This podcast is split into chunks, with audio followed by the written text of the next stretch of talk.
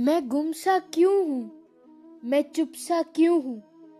मैं अपने आप में ही क्यों रहता हूँ? वो क्या है जो मुझे ऐसा बना गया?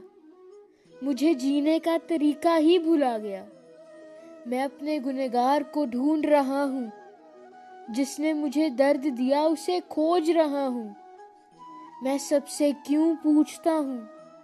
और जब कोई बोलता है, मैं चुप सा क्यों हूँ? क्योंकि गुनेगार कोई और नहीं, मैं ही था, मैं ही था। ज़िंदगी इतनी बेमतलब तो नहीं, ये मैं रोज पूछता था, पर ज़िंदगी कभी बेमतलब हुई ही नहीं, मैंने उसे बेमतलब कर दिया था।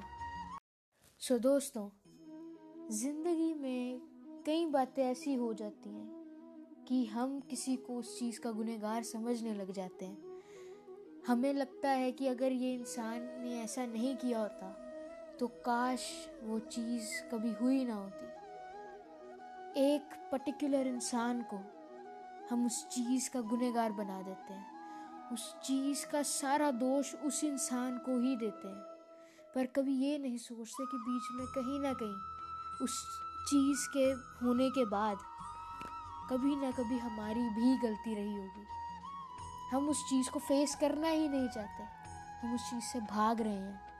हम सच्चाई का सामना करना नहीं चाहते। हम उस इंसान को माफ़ी देना नहीं चाहते। क्या वो इंसान सही में माफ़ी के लायक नहीं है? या आप माफ़ी देने के लायक नहीं है? क्या पता कि आप ही उस मुकाम पर ना हो कि आप उस इंसान को माफ़ी दे सकें?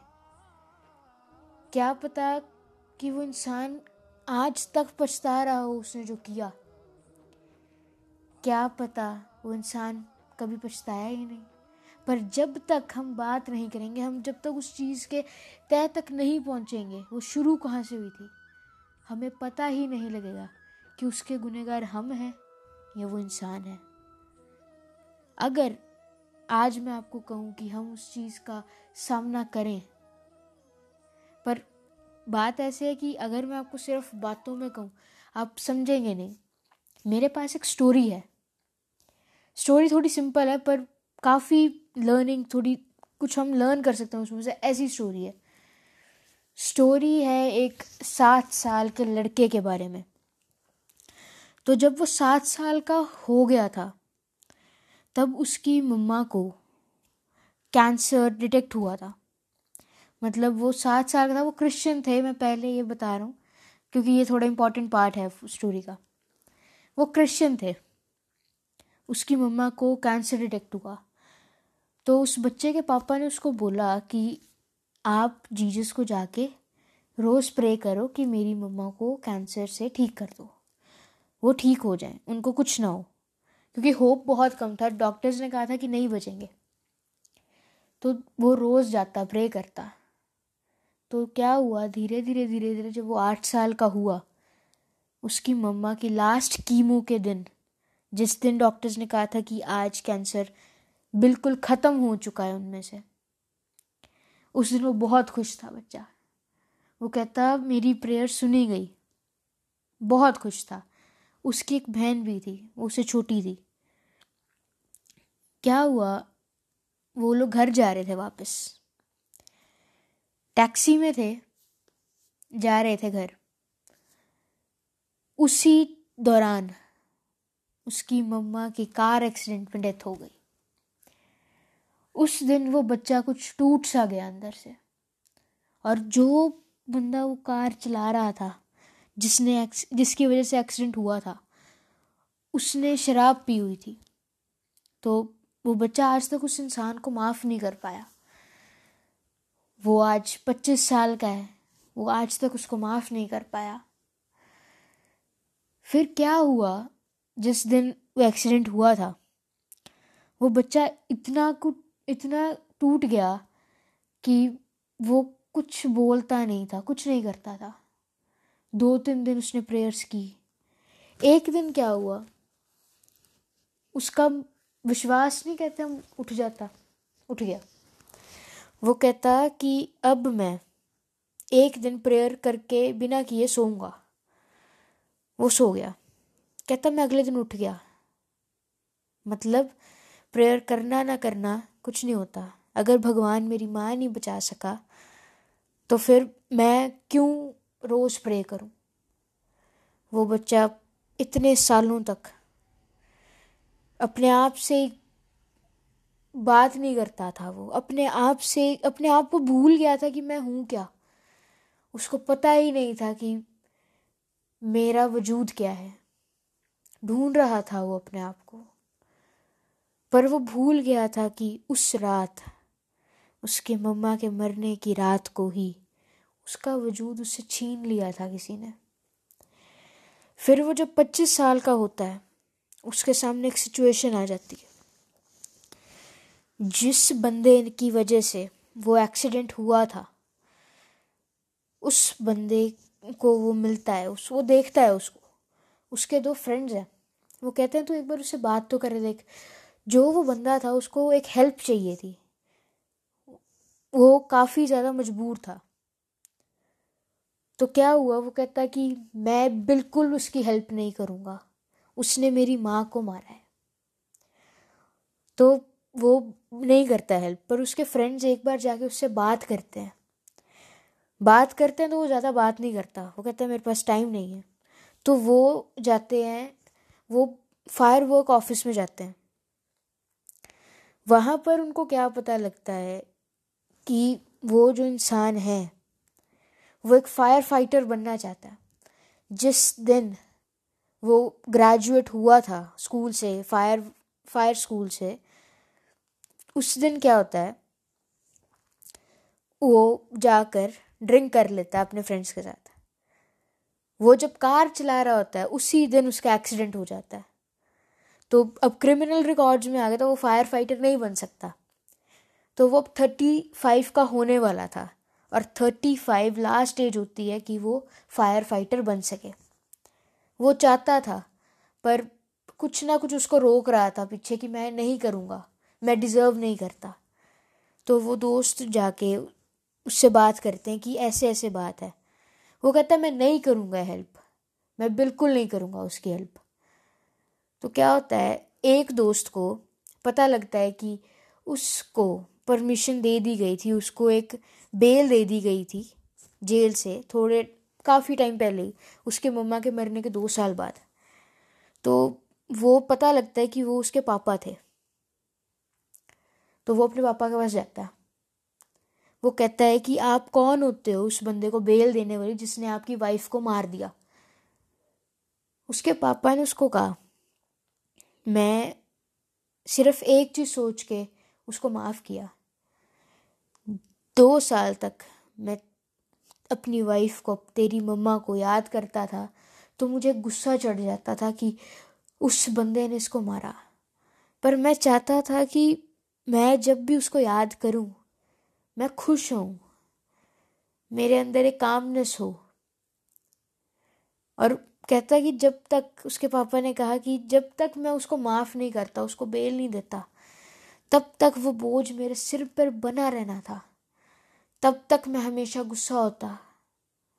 और सही में बताऊँ तो यही वजह थी कि मैंने उसको बेल दी।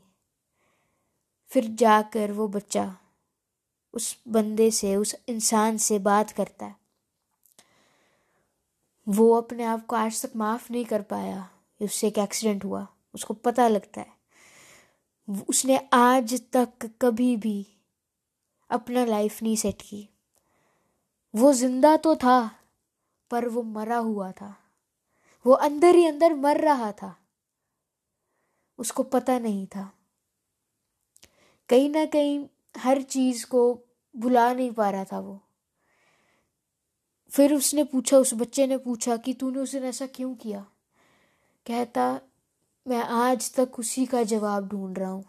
क्यों मैंने उस दिन शराब पी और क्यों मैंने सोचा कि मैं कार चलाने के लायक हूँ? और क्यों मेरे से हो गया मुझको नहीं पता। वो कहता है मेरे को माफ़ नहीं कर सकता तो मेरे को पता है। पर मेरे से गुस्सा मत हो, क्योंकि आज तक मैं खुद को ही नहीं माफ़ कर पाया। मेरे को पता ही नहीं कि क्यों मैंने वो किया, क्यों क्यों किया मैंने। काफ़ी सीन सा इमोशनल हो जाता है वहाँ पे। उस दिन, उस बच्चे को पता लगता है कि जिस भी टाइम मैंने सोचा कि वो गुनेगार है गुनेगार तो वो हुआ ना, जिसको अपने किए का पछतावा नहीं। पर जो जिना उस चीज़ के बाद रोज मरा है, वो गुनेगार तो नहीं। वो कहता है कि मैं तेरे को हेल्प करूँगा, मैं सब कुछ करूँगा। फिर एकदम ही क्या होता है, साथ वाले घर में आग लग जाती है। वो जो होता है, इंसान वो जो होता है, वो जाता है, वो एकदम भागता है, वो सबको बाहर निकाल देता है, सबको। उस दिन वो बच्चा देखता है कि उस एक्सीडेंट के दिन के बाद से उसने आज तक एक जान नहीं जाने दी। चाहे वो उसकी वजह से हो रहा होता, चाहे वो उसके बिना। वो बहुत ज़्यादा पछता रहा था कि उसने जो भी किया। इतने सालों तक वो कभी भी एक दिन भी उसने बुलाया नहीं कि मैंने एक जान ली है। तो उस दिन उस बच्चे ने उसको माफ़ कर दिया। बात ये नहीं कि उसकी मम्मा वापस आ गई या वो सब कुछ ठीक हो गया, पर बात ये थी, जिस दिन उस बच्चे ने उसको माफ़ किया, जिस दिन उसने उसको माफ़ किया था, उस दिन सिर्फ़ उस बच्चे की लाइफ में नहीं, उसके पापा की लाइफ में नहीं, उस इंसान की लाइफ में नहीं जिसने एक्सीडेंट किया था। इन सब की लाइफ में एक चेंज आया। वो चेंज क्या था? उनको थोड़ा रिलीफ मिला अंदर से। जो हो गया उसको चेंज नहीं कर सकते हम। पर कहीं ना कहीं आकर हम उसको ठीक कर सकते हैं। चाहे वो किसी भी तरीके से हो। किसी भी, किसी को माफ़ करना जो सही में पछता रहा है, वो तो आप कर सकते हैं। किसी को माफ़ करने से सिर्फ़ आप उसको माफ़ी नहीं देंगे, आप अपने आप को आज़ाद कर देंगे। और सही कहूँ, अगर आपने किसी दिन अपने गुनहगार को माफ़ कर दिया ना तो आप अपने गुनहगार कम हो जाएँगे, क्योंकि माफ़ ना करके आप खुद के गुनहगार बन रहे हैं, अपने आप को टॉर्चर कर रहे हैं, उसको ना माफ़ कर कर।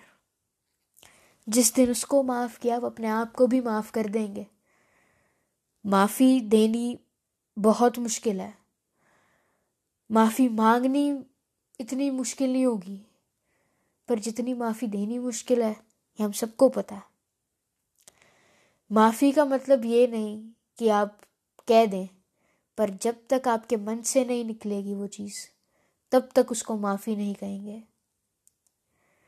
बात क्या थी, वो बच्चा अब अपने मम्मा को हँसी से, खुशी से याद करता था।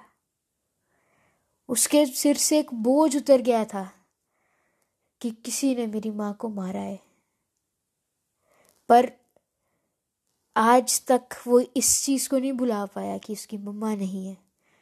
पर वो इस चीज़ को भुला पाया कि जिसने उसको मारा, वो भी पछताया, वो भी रोज़ मरा है। वो उसकी गलती उस दिन भी नहीं थी। वो गलती ना उस बच्चे की थी, ना उस माँ की थी, ना उस इंसान की थी जिसने एक्सीडेंट किया। गलती वक्त की थी। अगर वक्त को हम गुनेगार ठहराएँगे तो गलत भी होगा, पर कहीं ना कहीं हमारे दिमाग के साथ, दिमाग के लिए बहुत सही होगा। मैं एक ही चीज़ कहूँगा आप सबसे, अपने आप को इस काबिल बनाइए कि आप सबको माफ़ कर सकें। कुछ भी हो, आप सबको माफ़ कर सके और अपने दिल में से भी उस चीज़ को मिटा सके। माफ़ी से कुछ और नहीं, पर एक बदलाव आता है। एक नया राह खुलता है, एक नया रास्ता, जिसकी खोज हम कई सालों से कर रहे थे, पर वो कहाँ था? एक माफ़ी में। माफ़ी ज़रूरी है। अपने आप को इस काबिल बनाइए कि आप खुश रहें।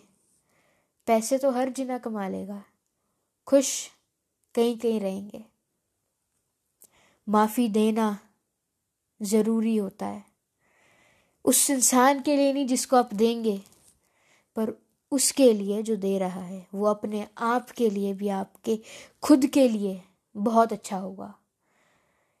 सोच के देखिए, कितना बोझ है आप पर कि किसी ने आपके साथ ऐसा किया। आज बैठिए आँखें बंद करके बैठिए सोचिए, क्यों? क्यों नहीं?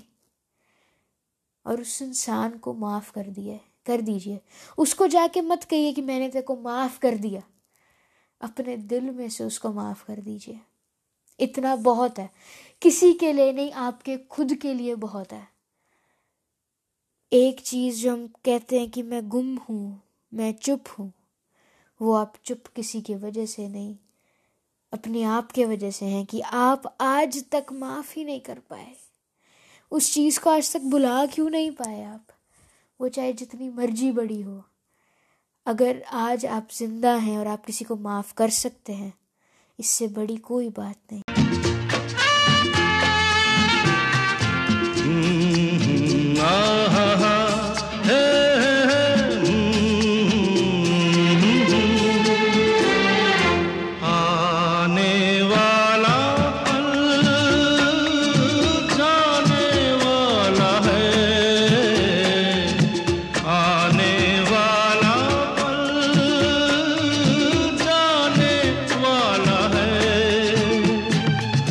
सके तो इसमें। ज़िंदगी बिता दो पल जो ये जाने वाला है। हो, आने वाला पल जाने वाला है।